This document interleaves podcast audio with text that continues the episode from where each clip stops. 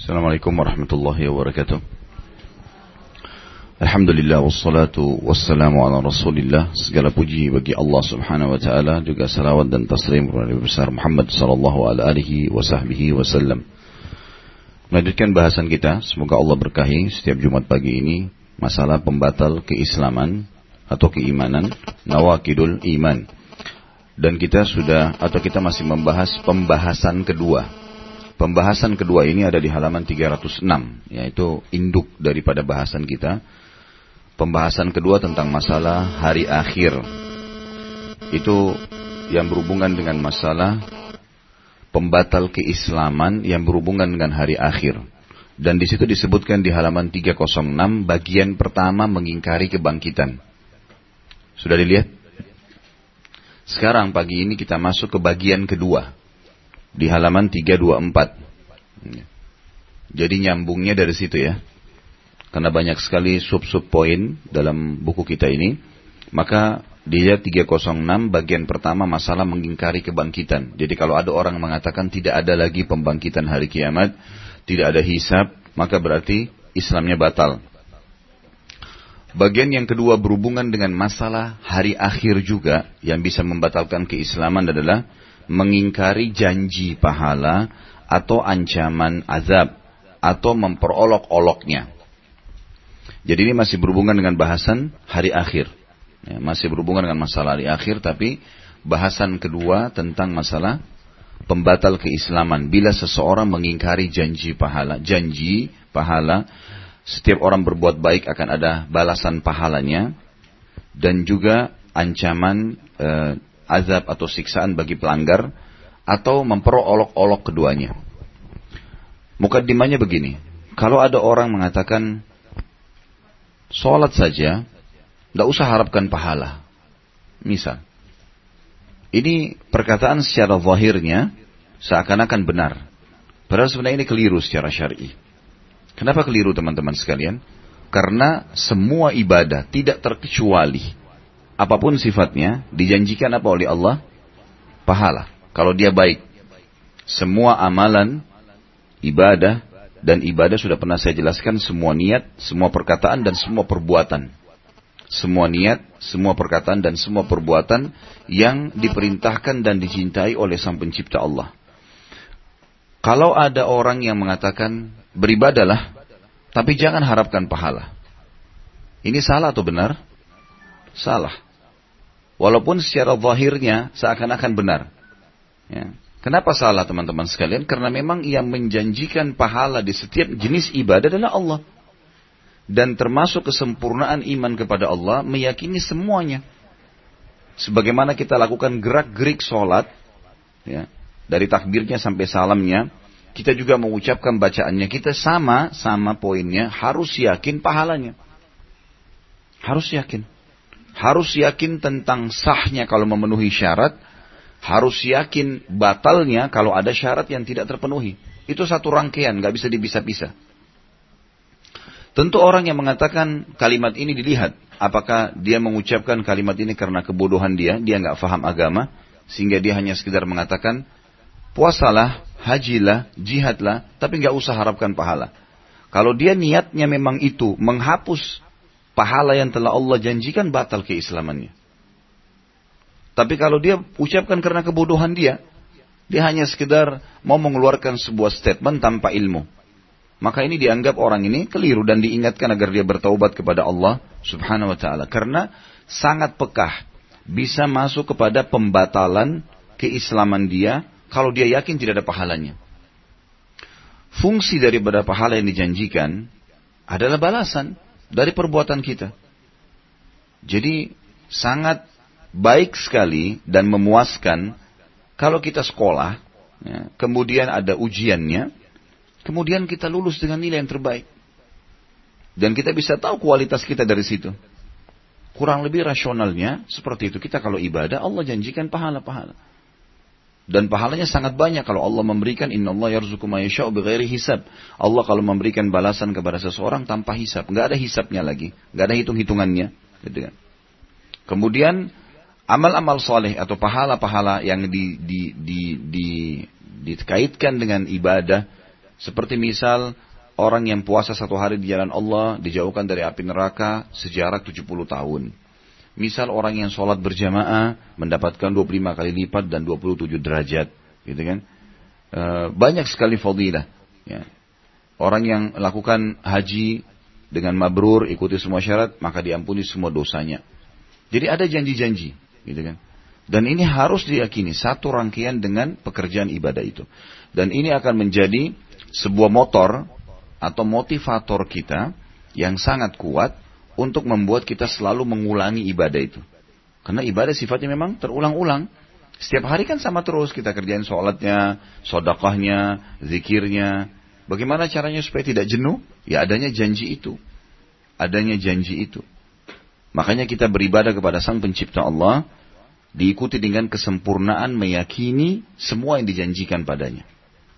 Kalau memungkiri janji-janji Allah itu dengan niat memang menghapusnya, kufur. Tapi kalau seseorang hanya karena tidak tahu tadi saya bilang berarti dia dosa yang harus dia memohon maaf kepada sang pencipta Allah.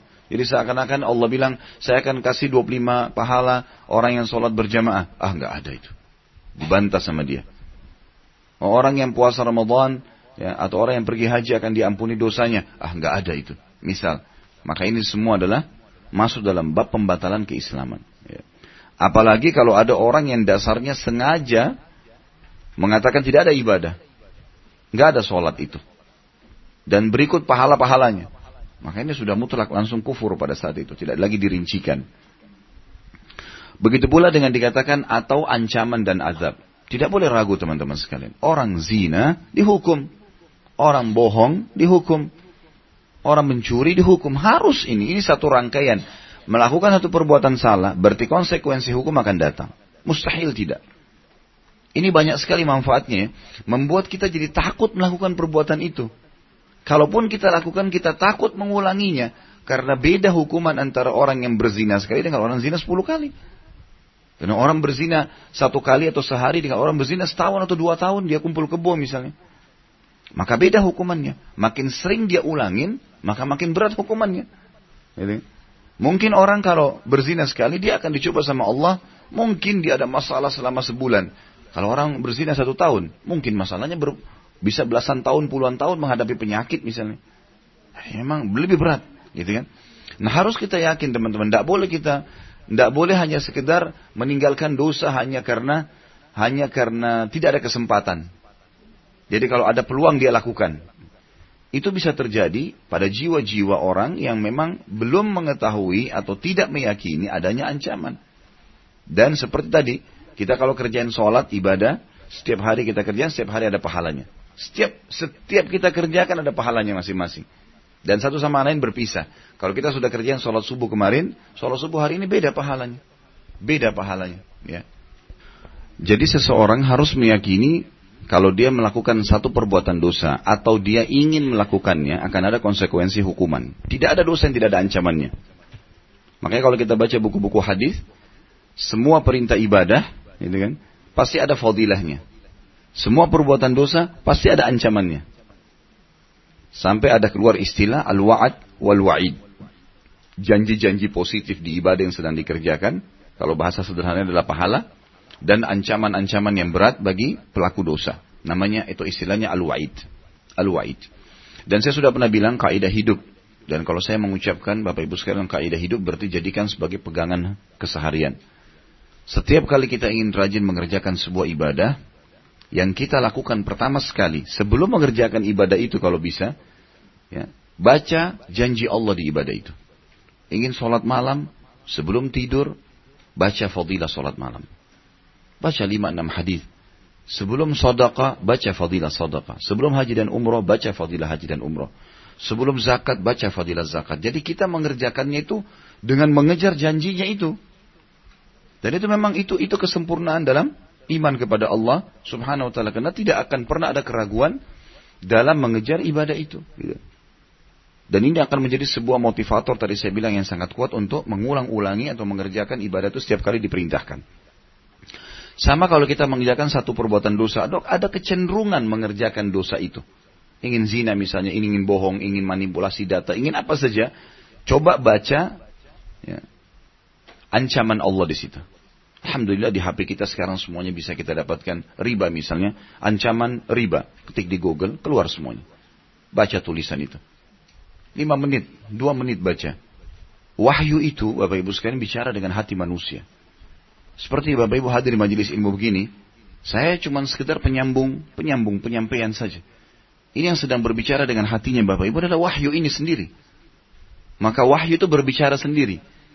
Dan semua amal soleh berbicara sendiri, semua amal buruk berbicara sendiri. Maksudnya begini, kita kalau sholat atau kita kalau jujur, itu dia bicara sendiri ibadah itu. Kita nggak usah jelasin ke orang, orang udah tahu kita itu jujur. Dia bicara sendiri, dia perkenalkan dirinya sendiri. Akan menjadi sebuah simbol kepada diri kita. Kita kalau rajin ibadah, biar nggak diceritain, akan sampai dengan sendirinya. Tidak ada sesuatu yang bisa ditutupi di alam semesta ini, di bumi ini. Allah subhanahu wa ta'ala akan mengungkapnya, baik itu perbuatan baik atau perbuatan buruk. Perbuatan baik agar menjadi pelajaran bagi orang lain, perbuatan buruk akan menjadi pelajaran juga bagi orang lain dan hukuman bagi pelakunya. Sama orang misalnya bohong, dia anggap sekarang dia berhasil bohong. Baiklah. Demi Allah Bapak Ibu sekalian, bohong itu akan terbuka. Jangan mimpi mengkhayal, oh tidak akan ketahuan. Coba bayangkan masing-masing kalau pernah melakukan satu perbuatan salah, kemudian kita berusaha merahasiakannya, pasti kebongkar. Nggak bisa nggak. Mungkin bukan sekarang, besok, lusa, minggu depan. Ini Terus begitu. Apalagi kalau orang itu dasarnya mengulang-ulanginya. Misal dia sekali bohong sekarang. Karena ingin melindungi dirinya dari sebuah kesalahan. Lalu besok ditanya lagi oleh temannya, dia bohong lagi. Lusa ditanya oleh kerabatnya, dia bohong lagi. Ini makin numpuk, makin berat hukumannya nih. Harus fahami itu sehingga kita tidak mengulanginya. Karena pengulangan ini akan terus satu saja perbuatan dosa sudah cukup menjadi beban buat kita. Itu minimal Bapak Ibu sekalian pastikan setiap dosa akan mendatangkan sumpah, sedih, gangguan orang. Kadang-kadang kita tidak tahu sebab tiba-tiba sakit. Banyak sekali hal-hal yang bisa datang. Dan makin diulangi maka makin berat hukumannya. Jadi perlu sekali, bukan cuma perlu, memang wajib hukumnya mengerjakan ibadah dengan mengetahui janji Allah di situ, kemudian dijadikan sebagai motivator kita. Dan perlu sekali dan wajib, kalau berbuatan dosa, ketahui ancaman Allah di situ, seberat apa hukumannya. Itu bahkan kadang-kadang ada banyak atau kebanyakan dosa itu dirincikan azab kuburnya, Eh, nanti di hari kiamat dibangkitkan seperti apa, nanti masuk neraka seperti apa. Kita nanti akan secara otomatis, wahyu bicara dengan hati manusia kita meninggalkan. Perubahan akan terjadi, spontanitas. Kalaupun dia paksakan diri masih mengerjakan dosa, berat bagi dia nanti. Nanti kalau kita sudah tahu ancamannya dan kita yakin dengan ancaman itu, hanya sederhana itu saja kita yakini ancamannya, kita kalau kerjakan jadi berat rasanya. Kadang-kadang mau melangkah pun itu susah. Setelah melangkah pun penyesalannya luar biasa supaya tidak terulang lagi. Seperti itulah. Nah, di sini teman-teman sekalian, potongan judul kita bagian kedua ada mengingkari janji pahala, saya sudah jelaskan panjang lebar tadi, atau ancaman azab, saya sudah panjang lebar jelaskan juga. Tinggal potongan atau mengolok-oloknya. Mengolok-olok itu kayaknya eh, seperti orang pakai jilbab misalnya, akhwat kita pakai jilbab, atau dia pakai cadar. Dia niatnya untuk menjalankan sunnah Nabi SAW. Saya sudah bilang tadi kaidahnya, pakai jilbab, ibu-ibu baca ya. Baca, apa sih fadilahnya? Baca di buku-buku banyak disebutkan. Fadilah menutup aurat misalnya. Dapat apa sih pahalanya? Baca. Nah, kalau sudah tahu itu, maka kalau ada orang yang mengolok-olok jilbab itu, dia mengatakan, untuk apa pakai jilbab? Gitu. Lalu ibu jelasin misalnya, ya ini kan perintah agama. Saya sedang mengejar pahalanya. ya. Ah, masa ada sih pahalanya? Misal dia bukannya malah tanya apa pahalanya biar dia tahu ya. Enggak, dia malah olok-olok. Nah ini masuk di dalamnya. Masuk di dalam hal yang bisa membatalkan keislaman seseorang. Dan tidak boleh main-main ini. Nggak boleh main-main. Kalau kita belum bisa melakukan sebuah perintah agama, maka jangan diolok-olok. Banyak mungkin laki-laki pelihara jenggotnya, mungkin dia azan sholat di masjid. Seseorang belum bisa melakukannya. Jangan diolok. Minimal sekali itu jangan ngolok. Karena pasti dia lebih baik daripada kita. Ada seorang muslimah belum pakai jilbab, dia lihat orang pakai jilbab. Jangan diolok. Tapi dia berusaha untuk mempelajarinya. Dia tanya. Supaya dia bisa tersentuh untuk mengerjakan juga hal yang sama. gitu kan. Jadi ini poin penting. Ini semua Bapak Ibu sekalian tiga potongan mengingkari janji ya atau mengingkari azab siksaan bagi pelaku dosa atau mengolok-olok keduanya, pahala ataupun siksaan, ini sudah cukup untuk membatalkan keislaman. Ini adalah penjelasan masalah judul dulu supaya apa yang kita baca sebentar bisa lebih difahami. Pertama, sub bahasan pertama dari bagian kedua ini adalah sikap yang wajib terhadap nas-nas janji pahala atau ancaman azab. Sikap kita yang sifatnya wajib ada dalam diri kita. Kata beliau, al-wa'ad atau janji positif Allah di ibadah itu. Pada dasarnya dalam bahasa Arab dipakai untuk yang baik dan yang buruk. Ia muta muta mutaaddi ya atau intransitif ya. Baik ini saya maaf memang saya tidak pernah gunakan bahasa ini tapi dia digunakan dalam berbagai multi makna. Ya. Dengan sendirinya, dengan sendirinya dia akan memiliki banyak makna dan dengan ba ditambah e, ba di situ dikatakan wa'adtuhu khairan atau aku menjanjikan kebaikan kepadanya atau wa'adtuhu syarran aku menjanjikan keburukan kepadanya. Jika mereka membuang kebaikan dan keburukan, maka mereka berkata al-wa'ad dan al-iddah. Dua-duanya memiliki makna yang sama untuk kebaikan. Sedangkan al-i'ad dan al-wa'id untuk keburukan. Jadi saya simpulkan, tadi saya bilang istilah ada al-wa'ad wal-wa'id. Kalau diistilahkan al-wa'ad saja, alif lam, langsung waw, ain, dal, ini berarti janji. Kalau dihapus alif lamnya, dan didatangkan informasi setelahnya, misal tadi dibahasakan sini wa'adtuhu khairan saya menjanjikan kepadanya kebaikan. Misal hadiah janji pada temannya. Bisa digunakan dalam bahasa Arab ini bisa diambil dari dari arti etimologinya, bahasanya. Bisa juga kalau tidak menggunakan alif lam di sini, bisa dikatakan wa'adtuhu syarran, saya menjanjikan dia keburukan. Jadi kata-kata wa'ad bisa dipakai untuk baik dan buruk. Kecuali kalau digunakan kata penulis ini langsung al-wa'ad pakai alif lam, maka berarti dia dia tertuju kepada janji positif saja. Sementara kalimat yang lain al-wa'id atau al-i'ad ini adalah ancaman, khusus masuk kepada ancaman saja. Perlu diketahui bahwa al-wa'id tidak lain kecuali dengan keburukan. Dan ini tentu diambil dari buku Al-Mufradat punyanya Al-Asfahani.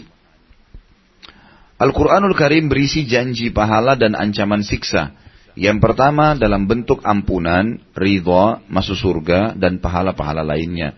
Dan yang kedua dalam bentuk laknat, murka, atau neraka, dan bentuk-bentuk hukuman lainnya.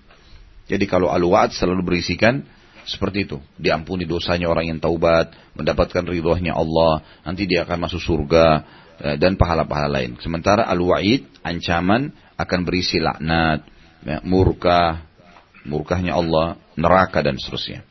Allah berfirman, dalil pertama dalam penjelasan masalah ini adalah surah At-Taubah ayat 68.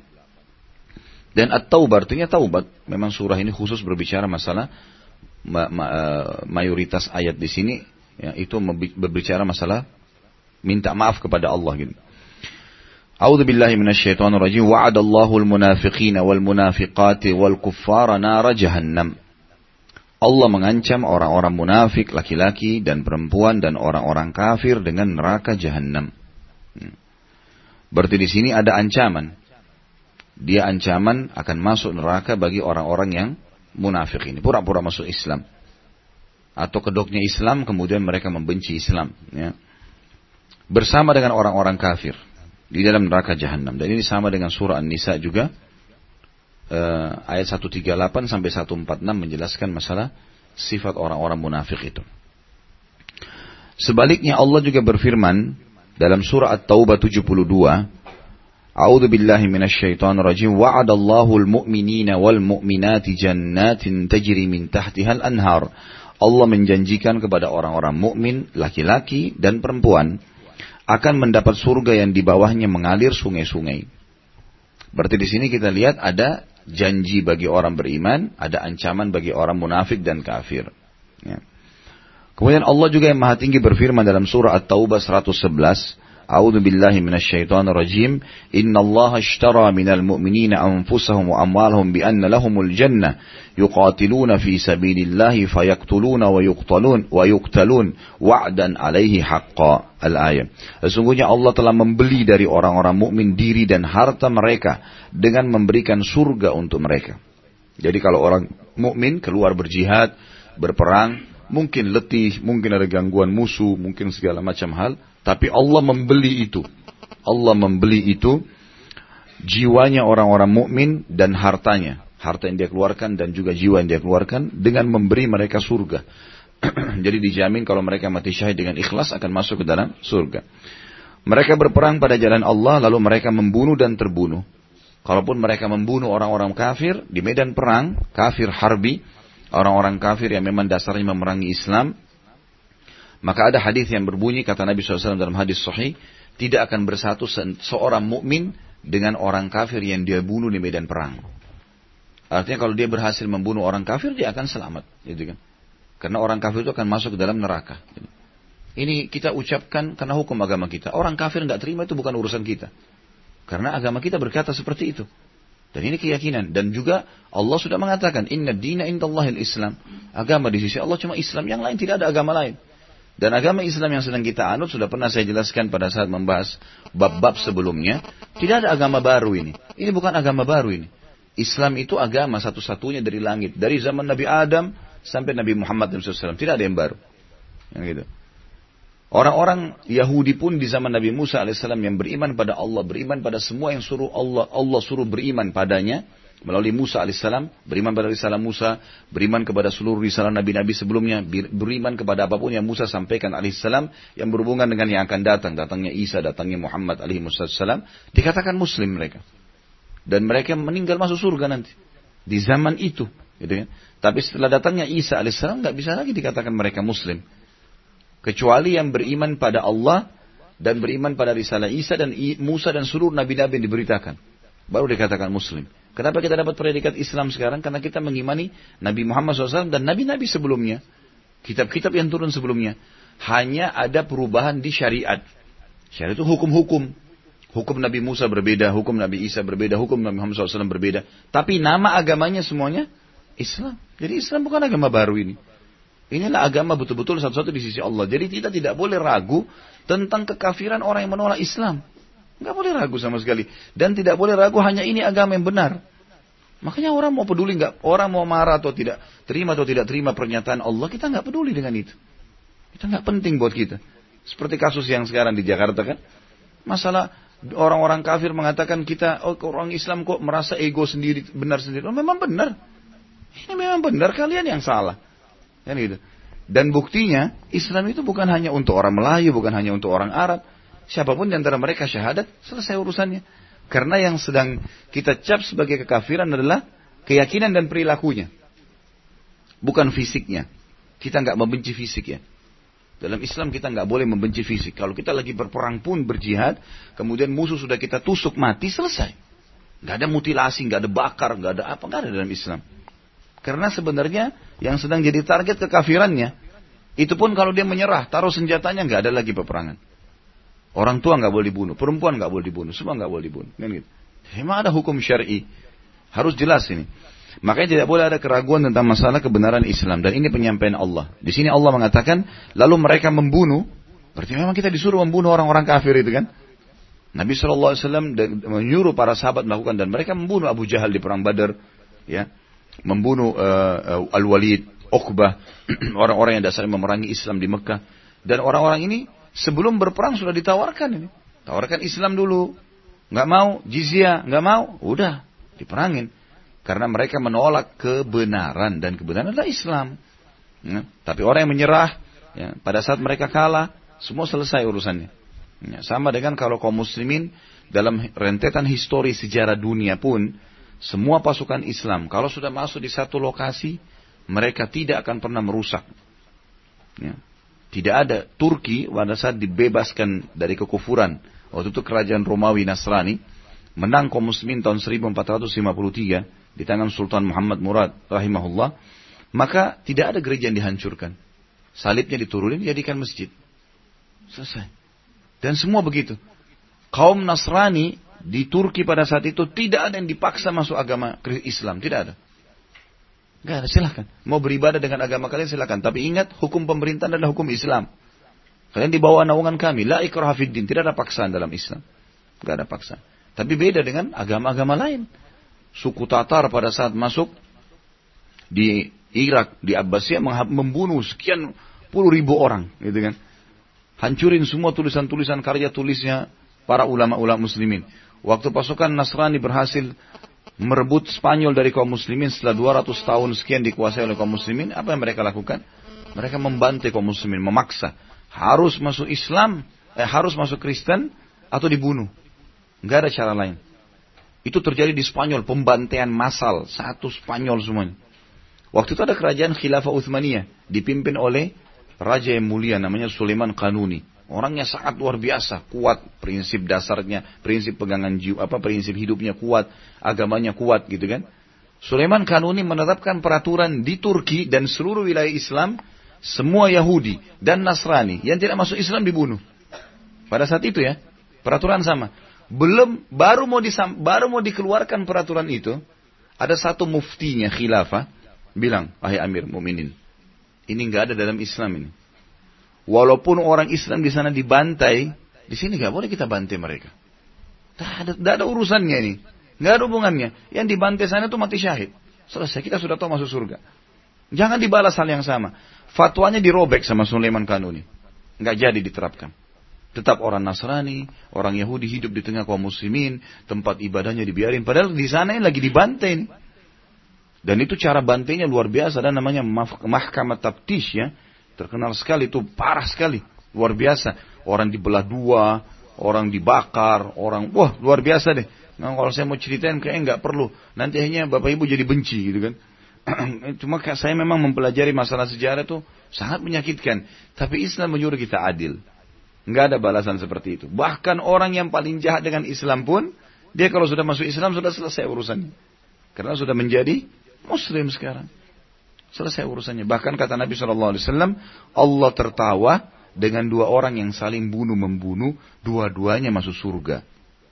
Kata para sahabat ya Rasulullah, bagaimana ceritanya? Kok bisa dua orang saling bunuh membunuh, dua-duanya masuk surga? Kata Nabi Shallallahu Alaihi Wasallam, bertemu seorang mukmin, seorang muslim di medan perang dengan seorang kafir, si muslim dibunuh, mati syahidlah dia, masuk surga. Berjalan waktu, si, si kafir ini masuk Islam, Dapat hidayah. Dia juga ikut berperang dengan pasukan muslimin. Dia dibunuh juga oleh orang kafir yang lain. Maka orang muslim yang pertama mati terbunuh. Dengan orang yang kafir masuk Islam setelah itu dan juga terbunuh di medan perang. Dua-duanya masuk surga. Begitu luar biasanya agama Islam. Ini hukum dari Allah, nggak mungkin salah, ya, tidak mungkin salah. Jadi memang fadilah seseorang masuk di kancah peperangan, dia berusaha membela agamanya. Kalau ada orang kafir yang memang harbi, diperangi dibunuh sama dia. Kalau dia membunuh dia dapat fadilah atau dia terbunuh kata Allah di sini kan. Membunuh atau terbunuh. Kalau dia dibunuh pun dia mati syahid. Tinggal bagaimana dia bisa ikhlaskan niatnya supaya tidak e, tidak terjadi ria, ya, tidak terjadi sum'ah e, hanya untuk berbangga-bangga. Emang tujuannya untuk mendapatkan fadilah mati syahid itu sendiri. Makanya saya bilang tadi, harus ibadah itu diikutin Bapak Ibu sekalian. Bangun sholat malam, emang lagi kejar pahalanya sholat malam itu. Baca sebelum tidur. Emang sodaka, kejar pahala sodaka itu. Oh ternyata dengan sholat malam, doa saya mustajab. Karena Allah turun ke langit bumi. Kejar itunya. Emang itu yang dikejar. Gitu kan? Saya kerja ini agar derajat saya di surga tinggi. Memang itu yang kita kejar. Kemudian saya sodaka oh, supaya Allah menambahkan rezeki saya. Gitu kan? Bahkan ada hadis yang mengatakan obati penyakit-penyakit orang sakit yang terkalian dengan sodakah. Bisa bermakna bantu dengan duit atau memang sodakah itu bisa menyembuhkan penyakit. Bisa memecahkan banyak masalah. Jadi kita mengerjakan dengan ngejar itunya. Nah sama masuk di kancah peperangan. Tidak mudah itu masuk di medan perang. Sulit. Membawa jiwa, tinggalin keluarga, tinggalin pekerjaan. Tapi ada janji yang memotivasi kita. Sehingga akhirnya kita mau mengerjakannya. Di sini dikatakan itulah itu telah menjadi janji yang benar dari Allah. Nggak mungkin salah. Orang berperang, mati syahid, pasti akan masuk surga. Nggak ada keraguan di dalamnya. Selanjutnya adalah surah Qaf ayat 45. Kemudian Allah Ta'ala, Allah yang maha tinggi berfirman, A'udhu billahi minasyaitonirrajim, fadzakir bil Qur'ani man yakhafu wa'id. Maka berilah peringatan dengan Al-Quran orang yang takut dengan ancamanku. Artinya di sini baca Al-Quran supaya kalian faham apa itu ancaman-ancamanku kata Allah. Sehingga kalian takut untuk melakukannya. Jadi dengan baca Al-Quran. Juga ada hadis yang berbunyi, kata Nabi SAW, hati itu berkarat hati itu bisa berkarat. Jadi kalau orang itu membiarkan terus dalam perilaku kesalahan, kebodohan, ya, tidak mau belajar agama, tidak mau tobat dari kesalahannya, maka hati bisa berkarat. Dan menghilangkan karatnya adalah membaca Al-Quran. Adalah membaca Al-Quran. Makanya di sini dikatakan Al-Quran itu akan menja menjadi peringatan yang baik bagi orang yang membacanya. Di antara nikmat yang Allah berikan kepada hamba-hambanya adalah bahwa dia yang maha tinggi dan maha suci telah mengabarkan bahwa janjinya kepada orang yang beramal soleh pasti terlaksana karena kemurahan dan kedermawaannya. Allah tidak menyelisihi janjinya sebagaimana Allah berfirman Surah Rum ayat 6 A'udzu billahi rajim la yukhlifullahu wa'dah Allah tidak akan pernah menyalahi janjinya Beriman beramal saleh bahagia. Berbuat dosa dan maksiat pasti sumpah, sedih, bermasalah. Pasti nggak mungkin tidak. Dalam surah Al-Ahqaf ayat 16, A'udzu billahi minasyaitonir rajim, wa natajawazu an sayyi'atihim fi ashabil jannah wa'ada as-sidqi alladhi kanu yu'adun. Dan kami ampuni kesalahan-kesalahan mereka bersama penghuni-penghuni surga. Maksudnya orang-orang yang nanti ditimbang amalnya hari kiamat ada yang diampuni dosa-dosanya sama Allah Lalu Allah masukkan bersama-sama penghuni surga yang sudah lolos sebagai janji yang benar yang telah dijanjikan kepada mereka. Artinya ada orang subhanallah, sebagaimana ini tentu butuh rincian ayat ini ya. Seperti ada hadis ya yang yang berbunyi wala yahliku illa halik, tidak akan masuk neraka kecuali orang yang binasa. Hadis lain dikatakan tidak akan masuk neraka kecuali pembangkang. Jadi pada saat ditimbang amalnya banyak protes. Allah bilang ini kamu lakukan, ini kamu lakukan, saksi-saksi banyak, nggak ada yang dipercaya sama dia maka perilaku ini itu akan membuat ya, dia akan sulit ya, menghadapi hisab. Tapi kalau ada orang yang ini kamu lakukan, ini buktinya, iya ya Allah, iya ya Allah. Dia menerima semua, maka orang ini akan diampuni oleh Allah. Akan dibersihkan dosa-dosanya, dibantu oleh Allah. Walaupun tidak semuanya, tapi minimal bisa membuat dia lolos masuk ke dalam surga. Adapun ancaman siksa terhadap orang-orang mukmin pelaku maksiat maka itu terserah kepada kehendak Allah yang maha tinggi atau dikenal dengan masyiah. Biasa disilakan tahta masyiah, di bawah naungan Allah.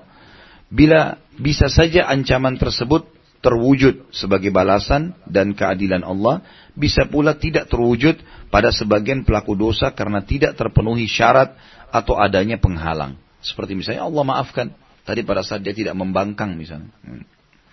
Hal itu sebagaimana dalam hadis Anas bin Malik radhiyallahu anhu bahwa Rasulullah sallallahu alaihi wasallam bersabda di dalam hadis diriwayatkan Abu Ya'la dalam musnadnya, Ibnu Abi Asim dalam As-Sunnah dan juga uh, pembela sunnah Al-Asfahani dalam Al-Hujjah dan dihasankan oleh Albani dalam silsilah ahadis sahihah. Hadis ini berbunyi kata Rasulullah SAW, "Man wa'adahu Allahu ala amalin thawaba, fahuwa munjizuhu lah."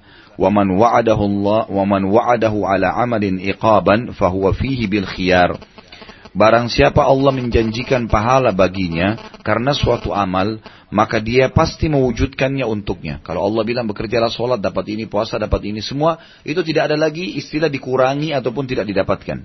Kecuali memang ada indikasi dia ria, dia tidak ikhlas, itu mungkin lain. Tapi yang jelas akan didapatkan sama dia. Tapi kemahamurahannya Allah apa? tapi barang, barang siapa diancam oleh Allah dengan hukuman atas suatu perbuatan, maka hal itu terserah Allah. Masih ada kemungkinan Allah maafkan nanti di akhirat.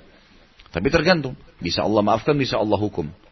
Tadi saya bilang di antara orang yang tidak dihukum dalam hadis disebutkan orang yang tidak membangkang. Kamu buat ini, kamu buat itu. Iya ya Allah, iya, diakui. Dia sudah tahu dirinya akan masuk neraka. Seperti ada hadis yang terkenal dikenal dengan hadis bitaqah. Hadis bitaqah ini terkenal sekali, tapi tentu kita tidak bisa berpegang, kita tidak boleh menjadikan ini sebagai pegangan kita sehingga kita malas beribadah. Tapi hadis ini menyebutkan dan tidak disebutkan siapa orang itu. Apakah dia satu orang, apakah dia banyak, Allah alam. Tapi ada hadis yang berbunyi, akan didatangkan pada hari kiamat seseorang, dosanya bergunung-gunung. Dosanya bergunung-gunung. Ditaruh di timbangan sehingga semua amal soleh yang dia kerjakan kelihatan sangat kecil. Karena beratnya dosa-dosa itu. Sampai membuat antara e, timbangan dosanya dengan timbangan amal solehnya jauh sekali. Nah, sangat jauh jaraknya. Karena dosa bergunung-gunung. Gitu kan. Maka setiap kali Allah katakan pada dia, kau lakukan, iya, kau lakukan, iya. Diakui semua sama dia. Akhirnya setelah selesai, setelah diakui, kata Allah SWT, apakah ada amal yang bisa menurut kamu bisa uh, apa namanya melawan ya menghilangkan dosa-dosamu ini dia bilang ya Allah amal soleh apa lagi? Setelah sebesar ini sebanyak ini dosa. Dan dia lihat depan matanya ini amal soleh yang dia kerjakan dan dia diingatkan oleh Allah. Di akhirat kita diingatkan semua ya. Oh sholat di sini yang ikhlas oh sholat di sini yang ria ini di, di, semua kita ingat nggak ada yang terlupa. Maka ditimbanglah amal buruk dan amal baik ini amal buruk. Dia tahu semua nggak ada lagi ya Allah. Amal apa lagi? Udah, saya pasrah udah pasti masuk neraka. Maka dalam hadis ini kata Nabi SAW Allah mengeluarkan sebuah bitaka. Bitaka itu seperti uh, kotak kartu ya yang tertulis la ilaha illallah yang dia sebutkan ikhlas dalam hatinya betul-betul dia tidak pernah syirik orang ini. Dia melakukan dosa tapi dia orang tauhid. Enggak ada kesyirikan, enggak pernah ke kuburan minta-minta, enggak pakai jimat, enggak segala, tapi ada dosa lain yang dikerjakan. Karena bertumbuh-tumbuh dan tidak sempat tobat sebelum meninggal, maka akhirnya eh, apa namanya jadi banyak dosanya. Karena tidak pernah berbuat syirik, maka Allah taruh la ilaha illallahnya itu keimanannya dan ketauhidannya ini di dalam timbangan amal solehnya maka seluruh dosanya terlempar. Dalam hadis dikatakan maka masuk dari ke dalam surga. Tapi saya bilang ini kata ulama tidak boleh dijadikan sebagai pegangan karena kita tidak tahu apakah la ilaha illallah kita tercoreng atau tidak. Cuman ini akan terjadi. Ada orang yang Allah subhanahu wa ta'ala selamatkan. Makanya dikatakan tahta masyiah. Di bawah keinginan dan naungan Allah. Allah mau maafkan, Allah maafkan. Kalau tidak ya sudah. Gitu kan. Seperti itulah.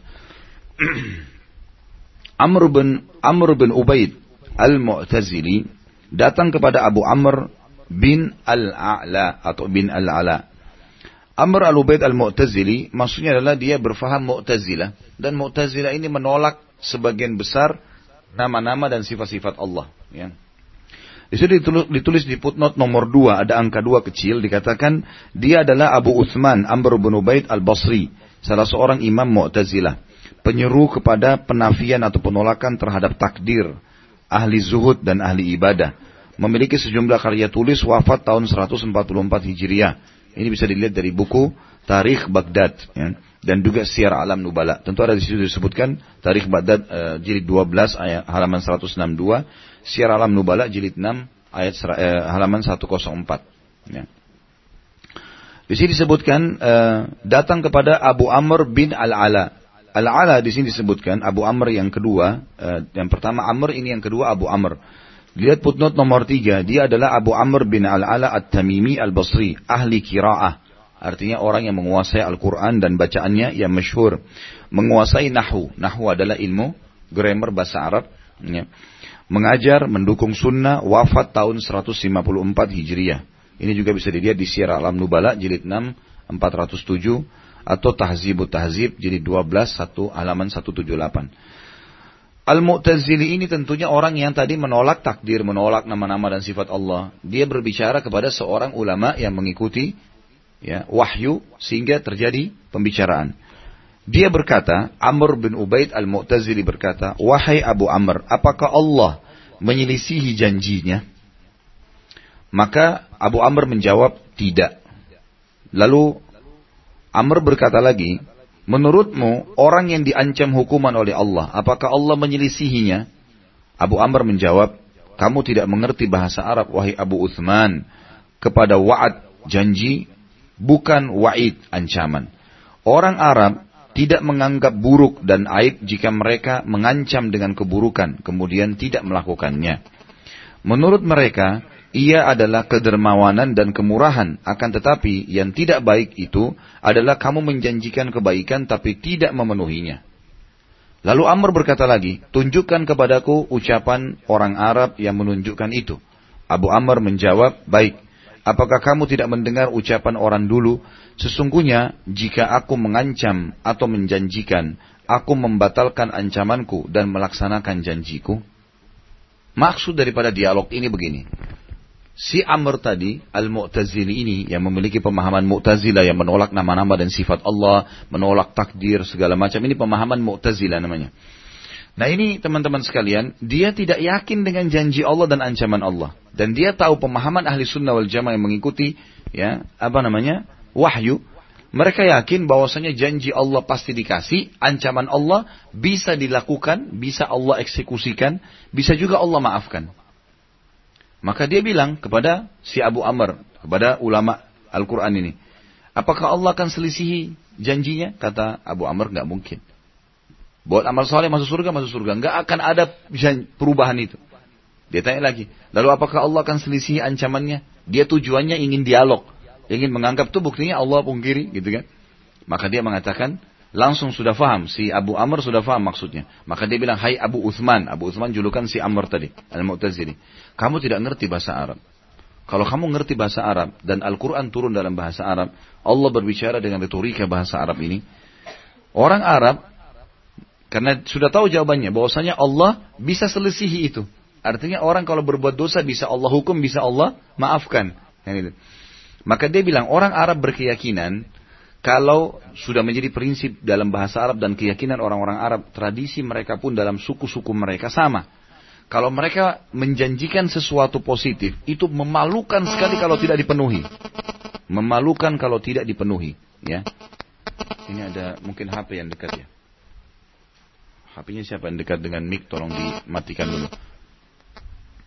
Jadi kalau orang Arab itu menjanjikan sesuatu, memalukan. Misal dia panggil orang bertamu, ya.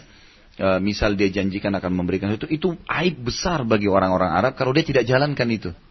Memalukan sekali bagi mereka. Apa pun dia harus korbankan, yang penting dia harus penuhi janji baiknya itu. Nah, kalau ancaman, dia ngancam, kamu akan saya bunuh, kamu akan saya begini. Maka bagi orang Arab, bukan aib kalau dia tidak melakukannya, tradisinya. Dan dalam bahasa Arab pun digunakan hal yang sama. Itu ter terlihat dalam bahasa-bahasa mereka, gitu kan. Kalau mereka ancam, malah mereka tidak tidak menganggap aib kalau tidak dilakukan. Misal saya akan bunuh kamu, lalu dia tidak jadi bunuh, itu bukan aib. Nggak dianggap aib. Bahkan dalam pemahaman suku-suku Arab dan bahasa Arab yang turun dalam Al-Quran, kalau dia batalkan niat buruknya itu, itu berarti justru dia orang yang baik. Dia orang yang punya kemurahan. Maka berkata si Abu Uthman nih, si Amr orang Mu'tazilah. Apakah ada bahasa Arab yang membuktikan masalah itu? Nah, orang-orang Arab me, uh, menyebutkan apa yang mereka yakini dan apa yang menjadi tradisi mereka dalam syair-syair. Dan syair-syair inilah yang salah satu syair yang diterjemahkan Indonesia langsung di sini. Seorang penyair Arab mengatakan, sesungguhnya jika aku mengancam atau menjanjikan, aku membatalkan ancamanku dan melaksanakan janjiku.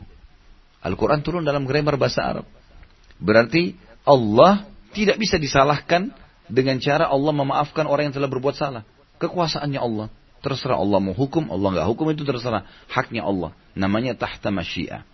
Dan ini bantahan yang sangat telak bagi orang-orang yang mengatakan kalau Allah menjanjikan akan masukkan surga orang yang berbuat salah, eh, orang yang berbuat baik, maka berarti pasti orang yang berbuat salah di akhirat akan dihukum. Tentu ini ada rincian ya.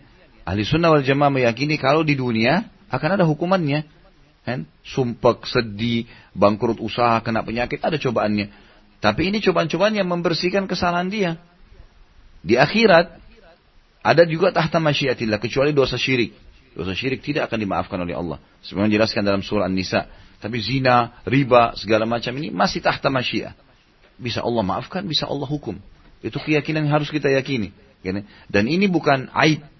Ini adalah sebuah kemurahan dari Allah karena Allah masih bisa memaafkan. Dan Allah lebih menyayangi kita daripada ibu kita sendiri. Yahya bin Mu'ad berkata, janji pahala dan ancaman siksa adalah hak. Benar.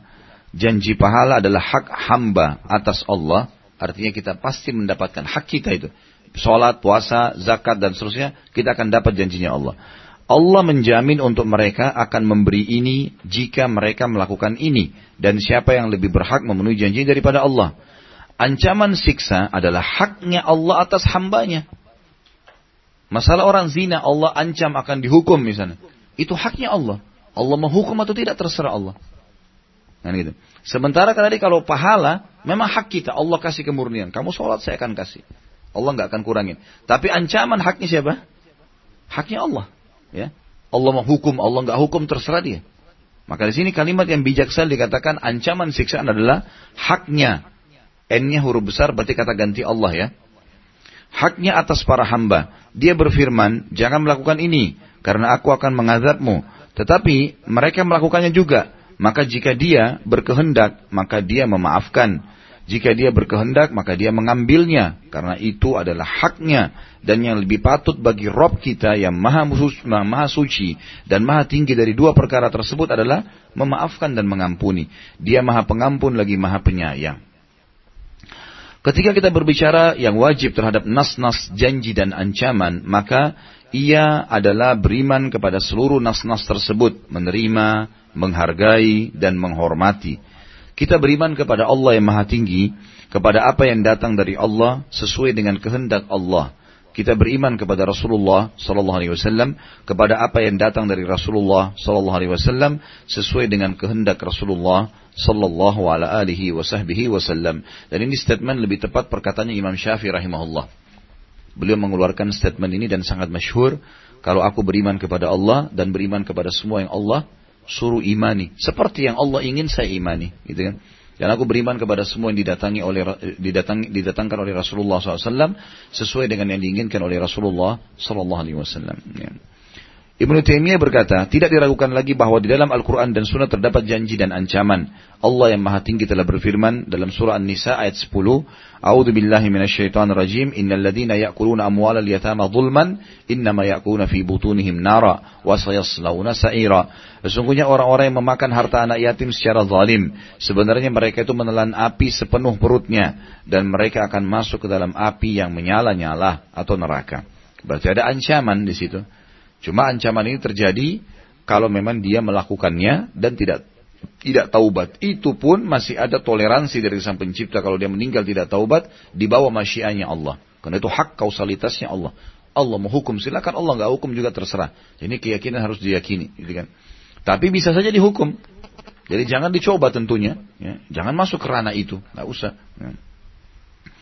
Allah juga berfirman dalam surah An-Nisa ayat 29 sampai ayat 30, A'udzu billahi minasyaitonir rajim. Ya ayyuhalladzina amanu la ta'kulu amwalakum bainakum bil batili illa an takuna tijaratan an taradin minkum ولا تقتلوا أنفسكم إن الله كان بكم rahima wa يفعل ذلك عدوانا 'udwanan فسوف dhulman نارا وكان ذلك على الله dhalika. Sebelum saya baca terjemahannya, setiap dalil-dalil syar'i, teman-teman sekalian, selalu berhubungan satu sama yang lain dan dia tidak berdiri langsung sendiri. Misal ancaman neraka, bagi orang yang kafir, gitu kan? Baik, ayat ini menjelaskan secara global. Kita harus hubungkan dengan ayat lain. Bagaimana kalau orang kafir itu sudah syahadat? Berarti lepas dari ancaman itu tadi, gitu, kan? sebelum dia meninggal, gitu kan? Kalau sudah meninggal, maka ada hukum syari yang lain. Kalau sudah meninggal, terputus amalnya semua. Maka dia akan diadili sesuai dengan perbuatan dia. Meninggal dalam keadaan kafir berarti masuk neraka, kan gitu. Kalau meninggal dalam keadaan maksiat beriman, maka dia dibawa naungan Allah subhanahu wa ta'ala. Ini yang dimaksud dengan adanya e, pemahaman yang tepat dalam memahami ancaman dan juga janji.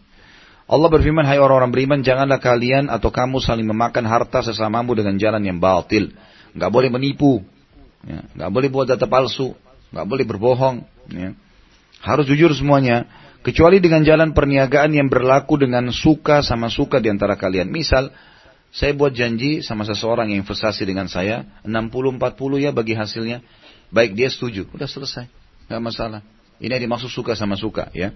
Jangan difahami kalimat suka sama suka di sini adalah kalau orang-orang beriman jangan kalian memakan harta sama kalian dengan cara batil, berarti boleh kita menipu orang, gitu kan? Asal dia mau, enggak.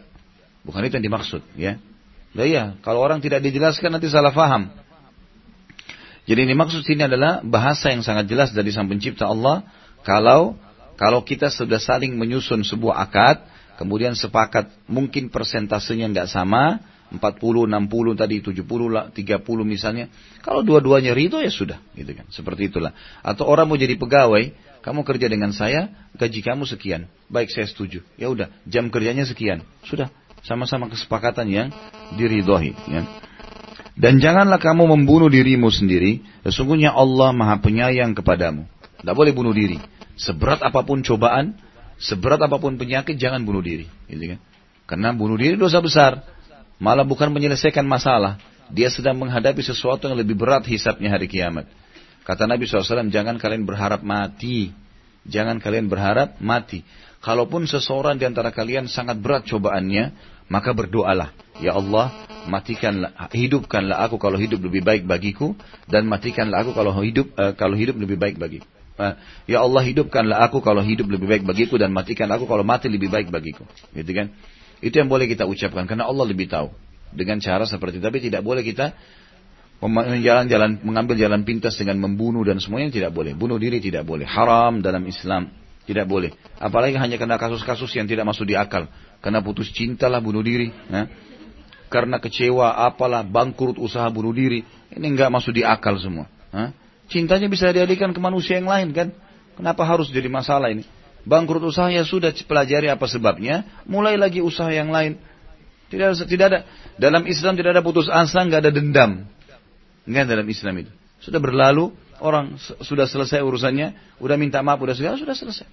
Nggak ada masalah. Jadi, ya. Kemudian dikatakan di sini oleh Allah SWT, jangan membunuh diri kalian karena sungguhnya, dirimu sesungguhnya Allah maha penyayang kepadamu. Dan barang siapa berbuat demikian dengan melanggar hak dan aniaya, maka kami kelak akan memasukkannya ke dalam neraka. Yang demikian itu adalah mudah bagi Allah. Dan yang seperti ini dalam Al-Quran dan As-Sunnah berjumlah banyak. Seorang hamba wajib membenarkan ini dan itu. Salaf umat ini berpegang kepada sikap menerima dan mengagungkan nas-nas janji dan ancaman tersebut. Seorang laki-laki berkata kepada Az-Zuhri. Dan Az-Zuhri bisa dilihat di situ ada angka dua, putnot di bawah. Abu Bakar Muhammad bin Muslim bin Abdullah Al-Qurashi Az-Zuhri Al-Madani. Ya. Yang dimaksud dengan Al-Qurashi dari suku, dari suku Quraisy Az-Zuhri ini adalah uh, istilah digunakan dari orang-orang yang tinggal di wilayah uh, di kota ya, atau sebuah wilayah namanya Zuhri dan juga Al-Madani adalah dikenal dengan kota Madinah. Kalau orang tinggal di Madinah dikatakan Al-Madani. Imam Hafil, imam artinya ulama ya. Kalau disilakan imam ulama bukan imam masjid, tapi imam adalah kalau disilakan dalam ilmu hadis seorang ulama yang sangat tinggi ilmunya. Hafid banyak hafalannya Al-Quran dan Sunnah. Pernah singgah di Syam, mengajar ilmu, menulis buku di bidang peperangan, wafat tahun 124 Hijriah, Lihat kitab Al-Bidayah wa Nihayah, jilid 9, halaman 340 dan Syiar Alam Nubala, jilid 5, halaman 326. Ada seseorang laki-laki berkata kepada ulama besar ini, Az-Zuhri rahimahumullah, wahai Abu Bakar, nah, anaknya kebetulan namanya Bakar, dipanggil Abu Bakar. Ya. Bagaimana dengan hadis Rasulullah SAW, Laisa minna man latamal khudud. Bukan termasuk golongan kami orang yang menampar pipi. Ya. Hadis ini riwayat Bukhari dalam Kitabul Janaiz nomor 166 di jilid 3 dan juga ada di nomor 1297 Imam Muslim dalam Kitabul Iman di jilid 1 halaman 99 dan juga nomor 165. Bukan golongan kami orang yang menampar pipi. Ini cerita, ini hukum tentang orang kalau menghadapi takziah, kematian ya. Biasanya ada orang kena sedih nampar-nampar pipinya sendiri, ngucapin kata-kata buruk. Misal dia bilang kenapa dia yang mati bukan saya, dan itu. Kenapa dia mati uh, seketika? Kenapa? Kenapa? Ini nggak boleh protes takdir Allah. Orang mukmin tahu orang yang mati itu sudah menuju ke akhirat mendahului dia saja. Dia pun bisa mati satu menit kemudian. Jadi tidak ada urusannya. Itu tidak boleh merusak diri, mencaci maki itu semua dilarang. Kemudian hadis yang kedua di sini dikatakan walaisa minna man lam yuwakkir kabirana dan bukan golongan kami orang yang tidak menghormati orang tua di antara kami. Dan juga hadis-hadis yang senada dengan ini. Az-Zuhri tertunduk sesaat kemudian dia mengangkat kepalanya, dia berkata, Demi Allah yang maha tinggi dan maha suci, datangnya ilmu, Rasulullah SAW hanya wajib menyampaikan dan kita wajib menerimanya. Artinya orang ini sempat berkata, bagaimana kita memahami hadis ini? Bukan golonganku orang yang menampar pipinya. Bagaimana caranya kita meyakini hadis seperti ini? Bagaimana kita meyakini bukan golonganku orang yang tidak menghormati orang tua? Maka Zuhri menjawab dengan sederhana.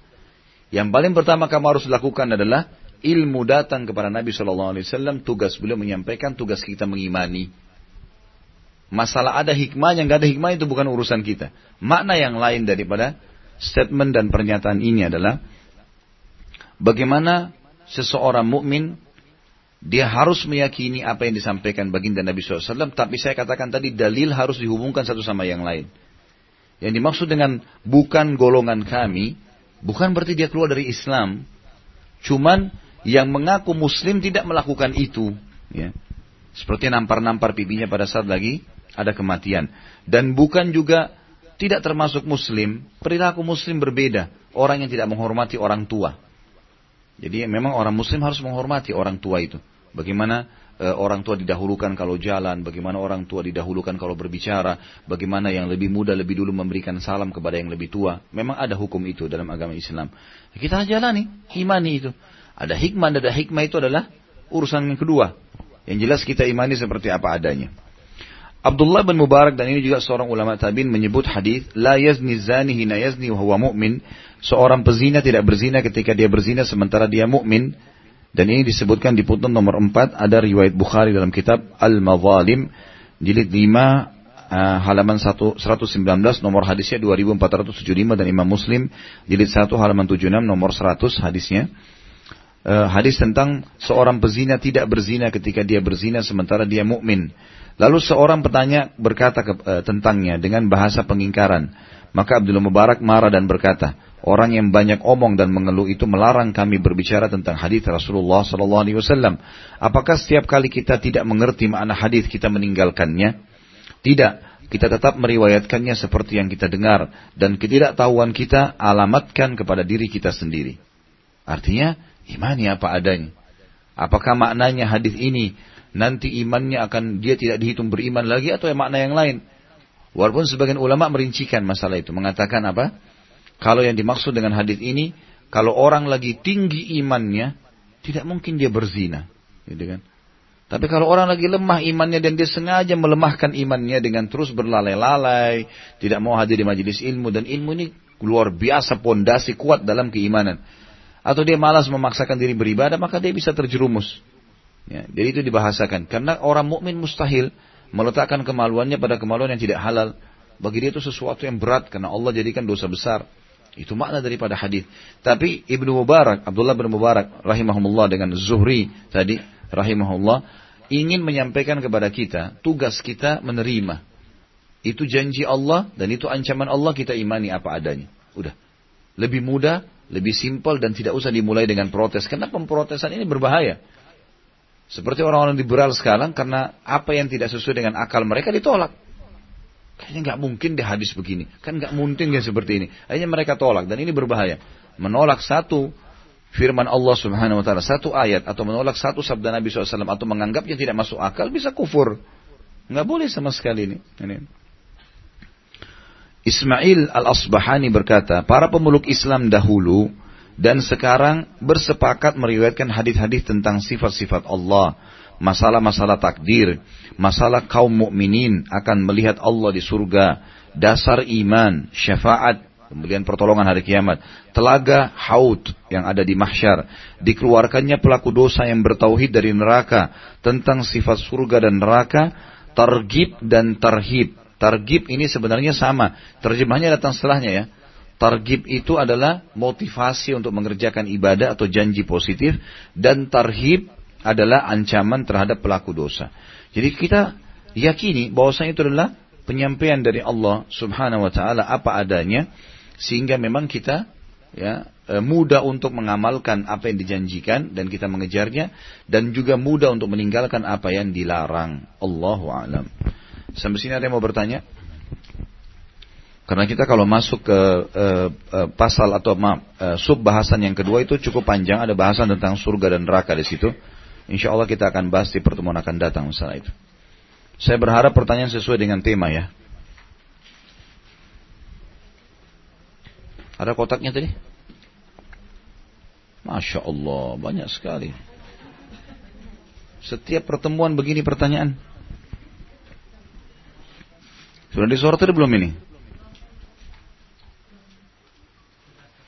Ada seorang ustadz berkata, kalau kita beribadah untuk mengharapkan pahala itu tingkatan ilmunya masih rendah. Karena dasarnya ibadah karena keikhlasan, misalnya sodakah. Apakah benar? Dan apakah ini termasuk mengolok-olok? Ini orang yang justru dia yang tidak faham. Dia masih rendah ilmunya. Gimana caranya? Allah yang janjikan kepada kita lalu kita mengatakan jangan kejar itu. Hah?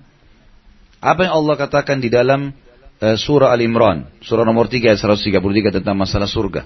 A'udzu billahi minasyaitonir rajim wasari'u ila magfiratin min rabbikum wa jannatin arduha as-samawati wal ardu iddatil muttaqin. Berlumba-lumbalah kalian kepada pengampunan Tuhan kalian dan kejarlah surga yang luasnya seluas langit dan bumi. Kenapa ada bahasa Allah kejarlah surga? Kita disuruh kejar surga itu. Artinya kejar semua janji yang bisa membawa masuk ke dalam surga. Itu maknanya. Allah yang berfirman, yang surga itu seluas langit dan bumi dijanjikan hanya untuk orang-orang yang bertakwa. Bagaimana ada bahasa mengatakan kalau beribadah untuk mengharapkan pahala itu tingkatan ilmunya masih rendah. Ini bahasa yang sangat tidak santun ini. Enggak mungkin. Allah yang janjikan kepada kita. Sebagaimana juga kita tinggalkan dosa karena takut hukumannya. Ya. Kita takut berzina, kita takut riba karena ada ancaman. Nah kita meninggalkan dan itu kesempurnaan. Dari tadi kita bahas itu untuk menjelaskan supaya jangan sampai kita masuk ke zona itu ya. Harus kita yakin janji Allah dan itu bagian daripada ibadah. Sholat diikuti dengan keyakinan, memenuhi syaratnya, rukunnya akan diterima, keyakinan akan ada pahalanya. Seperti yang disebutkan oleh baginda Nabi SAW atau dalam ayat Al-Quran. Gak boleh kita ragu sedikit pun dan tidak boleh dipisah-pisah. Ini satu rangkaian. Berbuat dosa ada konsekuensi hukumannya. Di dunia bisa akan ada pembersihannya. Kalau dia tobat akan dimaafkan. Kalau dia ditimbang hari kiamat di bawah masyiannya Allah. Allah bisa maafkan, Allah bisa hukum. Dan kalau dia dimaafkan masuk surga, kalau dia tidak dimaafkan akan dicuci di neraka dan akan masuk ke surga setelahnya. Ini semua adalah janji yang harus kita yakini. Gak boleh kita mengatakan ini orang kalau seperti itu berarti masih rendah. Di sini dihubungkan karena dasarnya ibadah keikhlasan. Keikhlasan itu teman-teman dikerjakan karena Allah. Masuk dalamnya adalah mengejar janji Allah dan meninggalkan karena ada ancaman Allah. Itu keikhlasan. Ikhlas berarti namanya. Yang tidak ikhlas kalau kita berharap apa yang ada di manusia. Kalau kita berharap apa yang di sisi Allah itu keikhlasan. Semua yang dikerjakan dengan mengejar apa yang Allah janjikan atau meninggalkan apa yang Allah ancamkan adalah keikhlasan. Tidak ikhlas itu kalau kita kasih hanya karena berharap balasan dari manusia. Kalau kita kasih berharap balasan dari Allah, ikhlas namanya. Hah? Bangun sholat malam, berharap untuk dipuji oleh pasangan hidup. Atau di depan teman-teman kebetulan lagi nginap sama-sama. Itu namanya Bukan ikhlas karena berharap dari manusia. Tapi bangun sholat malam berharap Allah balas dia. Itu puncak keikhlasan. Hah? Difahami nggak ini? Baik, ini penting untuk difahami. Jadi perkataan ini salah. Dan apakah ini termasuk mengolok-olok ya itu dilihat niat dia. Inna malam bin niat. Makanya tadi di awal saya pernah jelaskan, saya jelaskan tadi kan. Kalau orang itu mengatakan beribadalah jangan kamu kejar itu. Atau jangan berharap pahalanya. Dilihat. Kalau dia memang menghapus janji-janji Allah dan ancaman Allah di dosa, maka berarti hukumnya dia batal keislamannya. Tapi kalau dia menyebutkan justru karena dia tidak faham, belum belajar, belum tahu dalil-dalil, maka berarti dianya berdosa harus minta harus dia harus diingatkan supaya dia meninggalkan itu. Ya. Makanya teman-teman sekalian saya mengajak diri saya juga tentunya dan mengajak teman-teman terutama yang terjun di dakwah, jangan bicara kecuali punya ilmu nih. Pertanggungjawabannya berat itu. Dan cara untuk menghindari, kalau kita masih belum punya ilmu, baca buku teman-teman sekarang. Baca, belajar, baca buku. Dan kalau ngisi taklim pakai kitab, rujukan. Jadi jelas gitu kan. Bukan di karang-karang. Paling kita hanya menambahkan tambahan informasi untuk melengkapkan. Dan buku pun harus buku-buku yang benar rujukannya. Supaya tidak ada pertanggungjawaban hari kiamat. Tujuan kita mengajar dan belajar itu kan untuk dapat pahala. Kalau kita ubah niatnya berbahaya nih. Ya. Jika seseorang hanya percaya kepada hadis Bukhari dan Muslim sementara tidak mempercayai hadis-hadis dari Imam Ahmad, Imam Tirmidzi dan lain-lain yang sudah jelas-jelas sahih, apakah orang tersebut termasuk batal keimanannya? Tergantung dilihat juga inna niat. Kenapa dia tidak percaya ini? Kalau kita rincikan, kalau dia tidak percaya, bukan tidak percaya sebenarnya, dia menolak hadis-hadis ya yang disebutkan oleh selain Imam Bukhari Muslim yang memang dasarnya lemah. Karena memang dalam hadis Musnad Imam Ahmad dalam uh, Sunan Abi Dawud, Sunan Trimidi, Sunan Ibnu Majah, Sunan Nasai memang ada hadis yang lemah. Ada hadis yang lemah. Mungkin karena terlalu lemah maka ditolak sama dia, tidak diamalkan. Ini yang lain, ini memang bagian daripada ilmu syar'i. Karena kita menolak hadis yang bohong atau hadis yang lemah sekali, itu memang kita tolak. Dan itu dilakukan oleh Syekh Albani dalam beberapa istihad beliau berusaha mendatangi buku-buku hadis induk ini lalu mempelajari kembali hadis-hadis tersebut. Kemudian beliau mengatakan hadis ini tadinya dilemahkan oleh ulama-ulama ini tapi saya menemukan dari jalur ini ini ternyata ada begini begini begini begini dirincikan sama dia. Maka hadis ini masuk dalam kategori hasan misalnya. Nah, seperti itulah. Kalau ini maksudnya beda, ini ilmu syari. Tapi kalau dia memang ah Bukhari Muslim saja, hadis yang lain tidak ada yang saya terima. Lalu dia niatnya menolak hadis Rasulullah SAW, batal keislamannya. Tidak bisa kita milah-milah. Ini sama dengan mengatakan hadis yang masuk akal saya terima, yang tidak masuk akal saya tidak terima, sama saja. Ya. Nggak boleh, ini kenapa harus batasi diri begitu? Bukan berarti selain Imam Bukhari Muslim tidak benar, mereka juga benar ya. Apa syarat seseorang boleh membuka halakah? Apa perlu hafal Al-Quran dan sekian banyak hadis? Atau cukup memahami sebuah sub ilmu lalu menyampaikannya? Saya baca hadis tentang larangan belajar dari orang yang lemah ilmu. Apa batasan yang dikatakan orang itu lemah ilmu? Buka halakah itu harus harus orang yang sudah menguasai bidang yang sedang dia mau sampaikan. Misal dia buka halaka, salah satu tradisi para ulama kita yang sangat baik adalah mereka membuka halaka ilmu yang mereka kuasai. Misal dia ahli fikih, dia buka ilmu fikih. Dia buka majelis ilmu fikih. Gitu kan? Kita kalau ke Masjid Nabawi dan Masjid Haram Mekah, itu ada, saya mau belajar fikih, oh di syekh sana. Saya mau belajar hadis, oh di syekh sana. Saya mau belajar sejarah, oh di syekh sana. Saya mau belajar akidah di syekh sana. Beda-beda. Spesialisnya ada, gitu kan. Orang yang bijak dia akan buka spesialisnya. Dan memang dia kuasai itu. Memang dia kuasai itu. Ini yang paling bijak. Ada ulama memang yang menguasai beragam macam bidang. Itu ada di antara ulama-ulama seperti itu. Seperti para sahabat, Ridwanullah alaihim, itu sekali Abdullah bin Mas'ud buka halakat tentang fikih kalau ditanya. Sebentar hadis, sebentar tentang sejarah, sebentar tentang segala macam. Karena memang mereka menguasai semua dan itu bukan mustahil. Tapi kalau ada orang hanya menguasai bidang tertentu, ada ulama kita bahasakan juga dia ulama, dia faham hukum-hukum syari tapi tidak terlalu mendalam, tapi dia kuasai grammar bahasa Arab. Maka dia ngajarnya sastra Arab. Dia ngajar cara kenapa Al-Quran menggunakan bahasa Arab menggunakan fathah, kasrah, dhamma, kenapa harus sukun, kapan dia tanwin, kapan dia berubah, ke, uh, misalnya uh, mukminin jadi mukminun, kapan dan seterusnya. Ini semua bidangnya itu dia pelajari dan dia mengajar itu. Kami menemukan dosen-dosen dulu kami waktu di Madinah, ada memang yang mengajar di sastra Arab, tapi kalau kita tanya hukum mungkin dia mengerti, cuma dia nggak buka halaka tentang ilmu-ilmu lain karena dia merasa dia belum mendalam di situ. Itu termasuk adab yang baik, ya gitu. Kalau apakah harus hafal Quran? Saya setahu saya tidak harus hafal Quran, tapi dia faham Al-Quran dan mayoritas ayatnya dihafal. Kalau dia hafal Quran jauh lebih baik, karena sulit dia menyampaikan ayat kalau dia tidak faham. Allah berfirman di sini, kemudian diterjemahkan sama dia. Harus dia faham. Harus dia tahu mana ayat ini, ayat ini na, masih atau mansuh. Ayat ini yang menghapus atau ayat ini yang terhapus. Memang butuh, harus belajar dulu.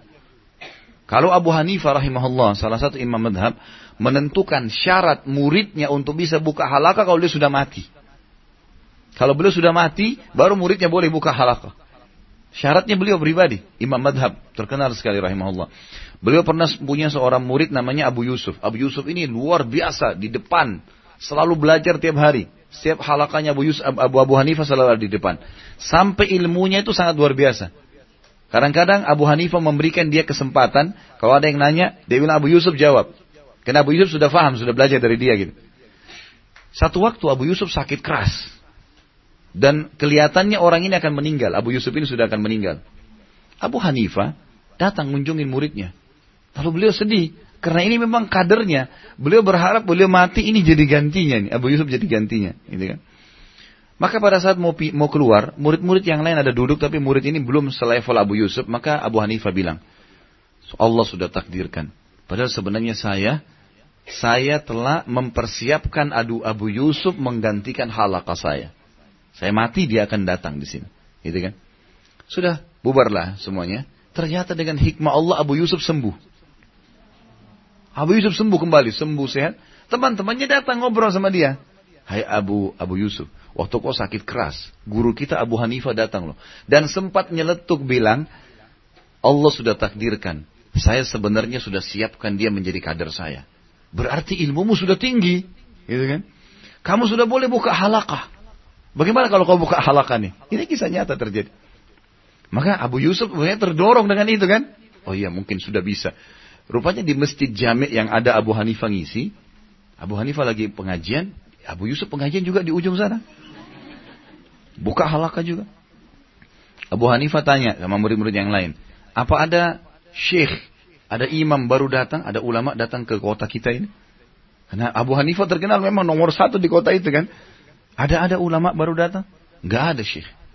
Ada ada seorang e, mungkin berilmu datang kalian tahu? Enggak ada. Terus itu halakannya siapa? Kata mereka, murid anda Abu Yusuf. Lihat bagaimana Abu Hanifah menghukum muridnya. Hmm. Abu Hanifah bilang, dipanggil ada satu orang muridnya baru belajar. Sini kamu. Kamu pergi ke syekh sana, tanya dia hukumnya. Bagaimana, jelaskan kepada saya hukum, bagaimana kalau ada seseorang membawa kainnya, dia bawa kain ke tukang jahit. Ya. Kemudian tukang jahit tidak menjahit seperti yang dia harapkan. Bahkan tukang jahit mengaku kalau itu kainnya dia. Tanya ke dia hukumnya bagaimana. Pergilah orang ini ke sana. Selesai pengajian dibuka pertanyaan oleh Abu Yusuf gitu kan. Abu Yusuf ini tidak pamit sama guru, tidak apa tiba-tiba buka halakah. Lalu orang ini tanya angkat tangan. Syekh, imam tanya. Di ke, ke majelisnya Abu Yusuf ya. Abu Yusuf tanya silakan. Apa hukumnya Bagaimana memberikan pemahaman kepada saya hukum syar'i, hukum fikihnya? Kalau ada seseorang bawa kain ke tukang jahit, kemudian tukang jahit itu menjahit salah, bahkan tukang jahit mengaku itu adalah bajunya dia.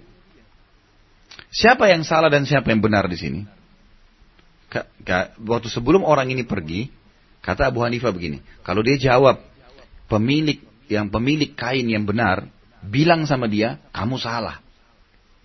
Abu Hanifah ajar orang ini. Kalau dia bilang yang benar pemilik kain, bilang kamu salah. Kalau dia bilang, kalau begitu yang benar adalah tukang jahitnya, bilang juga dia salah. Maka waktu Abu Yusuf bilang, tentu pemilik kain. Kata orang ini, anda salah. Dihalakah ini. Hmm. Dan Abu Yusuf lihat orang ini, bukan orang berilmu ini, baru dilihat sama dia. Kok tiba-tiba menghakimi dia gitu kan.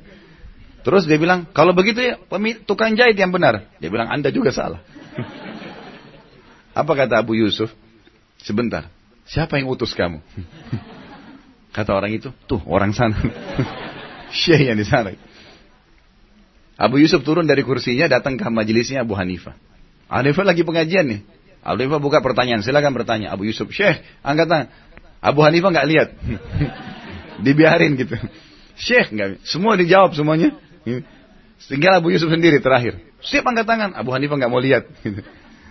Kemudian terakhir Abu Hanifah balik ke Abu Yusuf bilang, kenapa? Kamu mau tanya masalah kain tukang jahit? Dia bilang, iya ya Syekh, saya mau tanya, gitu kan? Lalu kata Abu, kata Abu Hanifah, biar lihat dalamnya ilmunya Abu Hanifah ya. Sederhana loh tadi, orang bawa kain ke tukang jahit, siapa pemiliknya, sementara jahitannya tidak sesuai dengan permintaan, dan bahkan diklaim punyanya. Apa kata Abu Hanifah? Kalau hukum seperti ini datang padamu, rincikan dulu. Pertama, benar nggak orang yang kain ini bawa ke tukang jahit yang itu?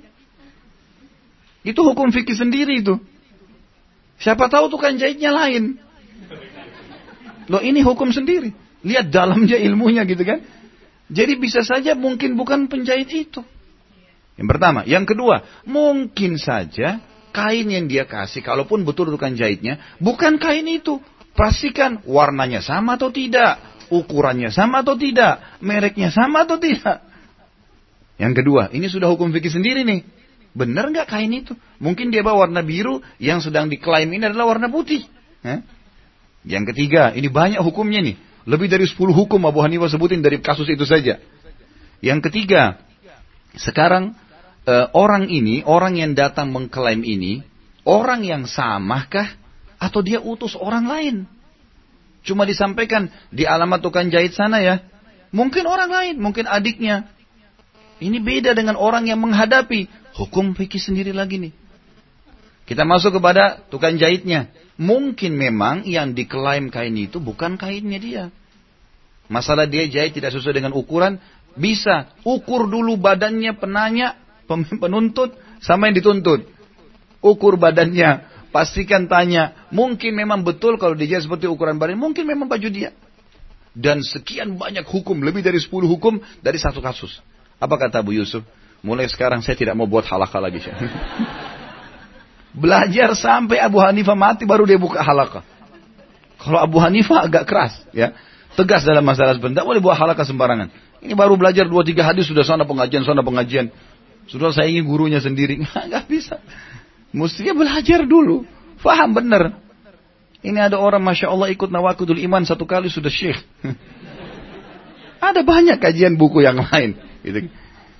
Tapi kalau kita menguasai bidang tertentu, bidang tertentu, misal kita sudah pelajari tentang masalah hadis tadi atau ayat yang kita bahas, atau masalah tadi al-wa'ad wal-wa'id, sudah paham. Terus bukan halaka ya, cuma dia duduk sama istri sama anaknya, dia ngobrol sama teman-temannya, lain. Kita kalau bicara halaka ini majelis ilmu loh ya, bedah buku, bahas masalah hukum, tahu jawab halal haramnya Allah nggak salah. Dia juga bertakwa sama Allah takut nih, jangan sampai dihukum kalau dia salah. Nah itu baru halaka. Berarti ada syarat. Kalau Imam Ahmad mempunyai syarat yang lain, tapi beliau bicara hal yang lebih berat, lebih besar. Menjadi imam madhab. Imam madhab itu artinya dia sudah bisa mengeluarkan fatwa, kemudian fatwanya dipegangi. Namanya imam madhab. Beliau mengatakan syarat imam madhab adalah menghafal minimal 500 ribu hadis. 500 ribu hadis. Makanya kita tahu imam-imam madhab berapa orang? Empat orang. Padahal ulama di zaman itu ribuan orang. Hah? Yang kita kenal Abu Hanifah, Malik, Syafi'i dan Ahmad rahimahullah. Ini imam-imam yang terkenal. Padahal di zaman mereka banyak ulama loh. Banyak ulama, gitu kan? Di zaman Imam Syafi'i, zaman Imam Malik banyak ulama-ulama. Tapi tidak dikatakan imam besar. Karena ini hafal 500 ribu itu lengkap dengan sanat-sanatnya. Ya. Dari fulan, melalui fulan, melalui fulan, Rasulullah bersabda. Jadi nggak gampang itu. Kalau Imam Madhab. Dan Imam Madhab berarti buka halakah. Imam Ahmad rahimahullah itu kalau buat halaka itu minimal yang hadir 5000 orang. Ya. Penuh orang yang hadir. Pada zaman dulu nggak ada mic gitu kan. Itu luar biasa. Ya. Jadi kalau mau ditanya apakah cukup bila seseorang itu hanya sekedar menyampaikan ya, ilmu yang dia miliki. Kalau kita bicara sub tadi tidak ada masalah. Sub ya. Artinya bagian itu memang dia kuasai. Atau dia baca buku, kemudian memang dia sudah amalkan, itu lain. Ya. Di sini dikatakan saya baca hadis tentang larangan belajar dari orang yang lemah ilmunya. Batasnya seperti apa? Ya orang itu kelihatan kok sebenarnya. Orang itu punya kapabilitas atau tidak, gitu kan? Kita bisa lihat. Dan orang-orang ini kalau zaman dulu ya, zaman dulu mempelajari bagaimana orang ini bisa jadi rujukan atau tidak, itu dilihat daripada praktek dia sehari keseharian.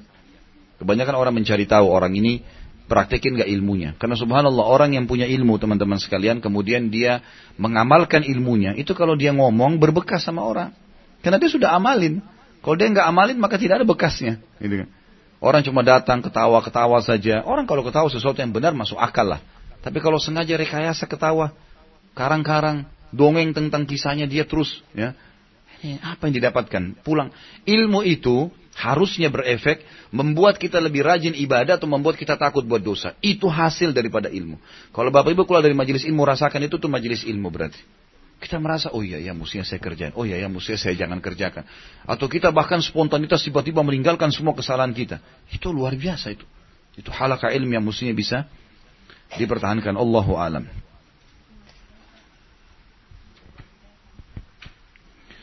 Kita tidak boleh minta kematian. Bagaimana dengan Maryam yang meminta kematian seperti yang ada di surah Maryam? Maryam bukan minta kematian.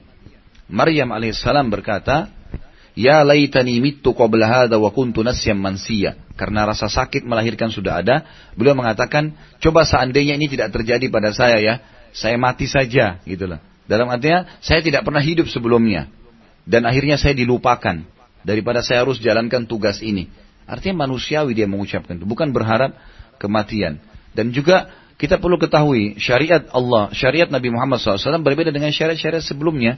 Seperti kita tahu di zaman Nabi Musa alaihissalam, kalau orang berbuat dosa syariatnya bunuh diri. Kalau ada orang berzina di zaman Nabi Musa alaihissalam, kafarahnya bunuh diri. Kalau sekarang syariat Nabi Muhammad SAW beda. Kita tinggalkan dosa itu, sesali, janji sama Allah tidak ulangi, sibukkan diri dengan amal soleh setelahnya, selesai urusannya. Dimaafkan oleh sang pencipta Allah subhanahu wa ta'ala. Bagaimana halnya orang yang menghafal Al-Quran tapi tetap masih dengarkan musik? Apakah hafalannya akan hilang? Bagaimana cara menghilangkan kebiasaan jelek tersebut? Pasti, mustahil bertemu antara musik sama Quran. Mustahil. Minyak sama air. Mustahil. Maka pastikan akan sering terlupa. Tidak berbekas. ya Kalau orang menghafal Quran yang paling pertama dia kerjakan selain memang dia niatnya ikhlas kepada Allah Subhanahu wa taala, kemudian uh, dia membuat kondusif kondisi lingkungan sekitarnya, maka dia harus meninggalkan musik dan berinteraksi sama lawan jenis yang bukan mahram. Itu insya Allah dipastikan hafalannya cepat. Ada teman saya, masya Allah tiga bulan hafal Quran. Ya. Dan sampai sekarang Masya Allah seorang da'i yang luar biasa. Beliau hafal Quran tiga bulan. Saya ngobrol-ngobrol sama beliau dan luar biasa lagi kuliah di Madinah, pulang ke Indonesia selama tiga bulan dia nggak dia pamit sama orang tuanya, kemudian dia pergi ke daerah gunung pegunungan di satu pesantren dia duduk di sana hafal Quran, tinggalin musik, tinggalin interest sama lawan jenis, selesai hafalannya jadi kuat, jadi bagus. Memang itu tidak mungkin ketemu ya. Dan musik ini harus ditinggalkan teman-teman sekalian. Apa manfaatnya musik? Tidak ada manfaat sama sekali. Kita mungkin karena dari kecil saja merasa itu adalah sebuah kelebihan atau sebuah hiburan. Seorang mukmin harus paham itu adalah seperti perkataan Abu Bakar radhiyallahu anhu, musik adalah mazamiru syaitan, anak-anak panah syaitan. Kalau kalau Al-Quran kita baca, majelis ilmu menambah keimanan. Kalau itu hanya akan menambah kerusakan hati seseorang. Coba praktikin, teman-teman yang punya begini, tinggalkan seminggu. Mau ada gejolak, lawan. Larikan ke majelis ilmu, dengarin pengajian ke pengajian. Dengarin Al-Quran ke Al-Quran. Terutama Al-Quran, dengarkan yang ada terjemahannya. Baca, ya dengar. Insya Allah praktik seminggu dua minggu dan coba lawan. Insya Allah nanti lama-lama kita akan tahu. Semua jemaah saya yang sudah meninggalkan musik. Alhamdulillah mereka membahasakan. Ustaz sampai saya itu berpikir kenapa dulu saya bisa dengar musik ya. Sampai satu rumah penuh dengan kaset-kaset. Mungkin harganya sudah ratusan juta. Mobil sampai dipasangin speaker gitu kan. Begitu besar. Setelah dengar pengajian Alhamdulillah saya tinggalkan Ustaz. Dan saya tanya bagaimana perasaannya Pak? Kadang-kadang saya tablik akbar beberapa kota ada yang dengar ceramah saya kemudian dia bukan karena ceramah saya, karena Allah Subhanahu taala. Dia dengar ceramah dia bilang kemudian saya dijemput lalu dia bilang, "Ustaz ini di mobil saya speaker ini masih ada. Ini dulu saya pasang khusus karena musik saya, istri saya, anak-anak semuanya dengar musik. Di rumah musik sampai saya buat studio khusus di rumah untuk karaoke." Gitu. Saya tinggalin sekarang semuanya. Saya mau tanya satu hal saya bilang Pak, apa yang Bapak rasakan sekarang? Setelah katanya dia dengar, kalau Ustadz suruh saya dengar ceramah, saya coba ceramah ke ceramah, Al-Quran ke Al-Quran. Dia bilang terus saya tanya apa rasanya sekarang? Dia bilang Ustadz saya betul-betul bertanya-tanya kenapa dulu saya pernah laku, bisa lakukan itu ya. Saya terus terpengaruh untuk melakukan perbuatan tersebut dan memang betul selama itu tidak bisa khusyuk dalam sholat, susah baca Quran, banyak macam-macam cobaan datang. Sekarang malah semuanya luar biasa. Baca Quran sedikit walaupun tidak dengar artinya bisa tersentuh menangis dan banyak sekali manfaatnya. Banyak manfaatnya, gitu kan? Dan memang kita harus coba untuk meninggalkan itu ya. Apa batal keislaman seseorang juga fulana? Apa ini maksudnya? Jika fulana tersebut merasa ilmu agamanya masih fakir, terkadang fulana merasa seperti lebih belajar, lelah belajar, namun karena takut akan ancaman azab Allah, menjalankan suatu amalan sekedarnya saja eh, atau semampunya dia. Memang kita disuruh beribadah semampu kita. Kata Nabi SAW, Ittaqullaha mastata'tum. Sembahlah Allah semampu kalian. Tentu kalau seseorang mau dapat pahala lebih besar, dia harus upgrade dirinya. Ya, Dia harus upgrade sendiri dirinya. Ya. Masa orang kalau memain main game bisa tahu, oh dia kalau ini harus dia upgrade sesuatu. Nah, hidupan manusia harus kita upgrade. Mau menjadi lebih baik. Kadang-kadang upgrade itu kalau kita tidak lakukan sendiri, Allah datangkan cobaan supaya terupgrade secara paksa. Otomatis lebih kuat imannya dari sebelumnya karena sudah datang cobaan. Ada orang tidak mau tinggalkan zina kecuali sudah cobaan datang. Kena penyakit baru dia mau tinggalkan. Allah paksa. Tapi kalau dia tinggalkan dari awal tidak ada masalah. Orang yang cerdas, pada saat dia mau terjerumus, dia tahan diri, terjerumus sedikit, dia langsung tinggalkan dan taubat. Maka ini cobaannya tidak datang. Tapi kalau dia tetap jerumuskan, maka akan datang cobaan tersebut. Ya, Memang kita disuruh sembah Allah semampunya, tapi kayakan diri dengan ilmu. Terus saja kita baca ilmu. Ilmu syari ini, teman-teman sekalian. Kata para ulama, ilmu agama itu seperti titik hitam, seperti titik putih kecil di dalam di atas sebuah kain hitam. Dia cuma kelihatan kecil. Tapi pada saat kita masuk ke titik putih itu kita akan temukan dia sebuah lautan yang luas. Ilmu agama ini tidak ada batasnya. Tiap hari kita pengajian saja tidak ada tidak ada habisnya. Imam Nawawi belajar rahimahullah 12 kitab di 12 guru satu hari. Bagaimana kalau ibu-ibu dan bapak sekalian cuma belajar seminggu sekali? Hah? Ada sebulan sekali, ada kapan ada waktu. Wah ini menuntut ilmu syar'i itu lebih penting daripada makan pada saat lapar. Lebih penting daripada minum pada saat haus. Karena banyak orang, dia peduli dengan gemuknya atau sehatnya badan fisik, secara fisik. Dia nggak pikir masalah ruhnya. badannya sehat, kekar, tapi ruhnya kempes. Orang seperti ini teman-teman sekalian nggak ada makna kehidupannya. Semua cuma urusan duniawi. Tapi kalau kita ilmu, ini ilmu sekarang. Majelis ilmu begini teman-teman sekalian, memberikan kesehatan dan makanan yang bobotnya luar biasa untuk ruh kita. Ruhnya orang kalau sehat, gemuk, biar badannya kurus, biar ekonominya biasa, bisa hidup. Ya? Orang-orang miskin susah hidupnya, tapi keimanannya luar biasa. Kemiskinannya tidak mengganggu dia. Gak ada yang mengganggu sama sekali kalau ruhnya. Nah banyak orang tidak fahamin. Badannya gemuk, ruhnya kurus. Ini salah. Kalau bisa dua-duanya sehat, Alhamdulillah. Sangat baik. Dan makanan favoritnya dan yang paling sehat, paling tepat untuk ruh adalah ilmu. Dari ilmu ke ilmu. Buat simbol hidup, tidak ada hari tanpa ilmu. Itu harus. Nggak bisa enggak. Sebentar bubarnya habis dengan pengajian. Dua, dua, dua jam, Alhamdulillah. Rasa tambah iman gak ini? Baik. Sekarang keluar naik di mobil, dengar lagi pengajian. Jangan syaitan bisikin, tadi sudah pengajian, sekarang hiburan, boleh dandut. Ndak, ndak ada lagi. A'udzubillahi rajim. Pengajian lagi ceramah, dengar ceramah lagi. Dari ceramah, ceramah judul yang lain lagi, nggak masalah. Bahkan ilmu itu dalam pepatah bahasa Arab dia katakan, seringnya kamu mengulangi ilmu akan menambah ketebalannya di dalam hatimu. Tebal. Jadi dia kalau dengar pengajian nih, misal gini kita rekam sekali lagi, Bapak Ibu sekalian dengarin lagi pada saat diupload di YouTube. Ini halakah pada saat itu ya, kita dengarin lagi kembali. Dua, tiga kali, empat, lima kali. Maka makin berbekas. Kan gitu. Bahkan sebagian ulama salaf dulu, mereka hadiri majelis ilmu itu, walaupun dengan materi yang terulang. Minimal mereka niatkan adalah untuk lebih menebalkan ilmu dalam hati dan juga untuk mendapatkan fadilah majelisnya. Jadi bukan berarti oh ini saya sudah pernah ikutin bahasan ini. Eh, kalau kalau memang halakah ilmu yang lain ada alhamdulillah. Kalau tidak ada hadiri, enggak ada masalah. Nggak ada masalah. Coba ulang-ulangi. Karena kadang-kadang ada ada kisah yang terlewatkan, ada hadis yang belum dihafal, kan gitu. Jadi kita akan sering ulangi. Gitu. Kenapa orang dengar musik bisa ulang-ulangi, dengar pengajian tidak bisa ulang-ulangin? Gitu kan? Bagaimana sikap akhwat menanggapi suatu persoalan, persoalan seperti hal demo saat ini? Apakah salah jika ia memilih hanya berkhidmat untuk keluarganya saja? Begini saya sarankan ibu-ibu kalau mau demo, demonya demo masak. Hah? Di rumah, urus tanaman, itu demo. Ini urusan laki-laki, nggak usah dicampuri. nggak usah masuk ke zona itu. Gitu kan. Itu zonanya ibu-ibu urus yang lain lah. Allah sudah kasih kemudahan bisa masak-masak, makan-makan, santai-santai di rumah itu dikerjain. Ya. Ini urusan di lapangan, perang, jihad, ini apa urus jenazah urusan kami laki-laki itu. Gak usah ditanya itu. Gitu. Jadi insya Allah berkhidmat sama keluarga lebih afdal daripada semua itu. Lebih afdal. Jadi gitu saja. ya. Jadi tanya sesuai dengan apa yang telah Allah bebankan buat kita. Gitu. Jadi orang ibu-ibu yang tanya jihad sebenarnya boleh saja, bukan tidak boleh. Tapi sama dengan bapak-bapak tanya masalah haid. Hah? Paham? Alhamdulillah. Hah? Begitu saja. Ini pertanyaan tidak semua saya bisa jawab. Insya Allah kita bahas pertemuan akan datang. Kalau sesuai dengan tema kita akan coba susun dan insya Allah kita akan jawab pertemuan akan datang. Karena hari Jumat dan Jumat sekarang lebih cepat waktunya. Kita berdoa kepada Allah yang maha pemurah dan maha tinggi yang saya yakin sedang melihat kita sekarang dan mendengarkan apa yang sedang kita ucapkan agar memaafkan semua kesalahan yang pernah kita lakukan sekecil sampai sebesar apa pun dan semoga diganti menjadi pahala dengan kemahamurahannya dan semoga semua amal yang pernah kita kerjakan dan yang belum kita kerjakan diterima olehnya dan dijadikan sebagai tambahan amal kita pada hari kiamat di timbangan amal nanti dan menjadi penyebab bertambahnya derajat di surga. Dan kita mendoakan agar Jakarta ini, terutama Jakarta diberikan pemimpin yang mukmin yang saleh, yang menerapkan Al-Quran dan Sunnah, persona. Dan juga Allah Subhanahu Wa Taala menyelesaikan perkara muslimin yang sedang dihadapi sekarang, serta menghukum orang yang sepantasnya dihukum oleh Sang Pencipta Allah.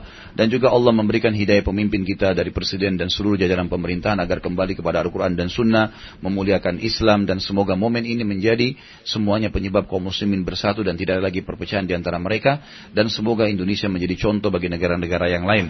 Dan kita mendoakan seluruh saudara kita di Palestina, di Syria, di Yaman, di Irak, di Myanmar, di Ahsa, di mana pun mereka berada sedang tertindas, semoga Allah ikhlaskan niat mereka, terima para syuhada mereka, muliakan Islam di tangan mereka dan tangan kita semua, dan semoga Allah partisipasikan kita bersama mereka di pahala, baik dengan doa dan harta juga dengan jiwa kita. Dan semoga Allah dengan kemahamurahannya menyatukan kita semua di surga Firdaus ya tanpa hisab, mana ya surga kita di majlis ilmu yang mulia ini. Kalau benar dari Allah, kalau rasa dari saya mohon dimaafkan, ini yang saya bisa sampaikan, semoga bermanfaat. Subhanakallahumma bihamdika asyhadu an la ilaha illallah astaghfirullah wa atubu. Wassalamualaikum warahmatullahi wabarakatuh.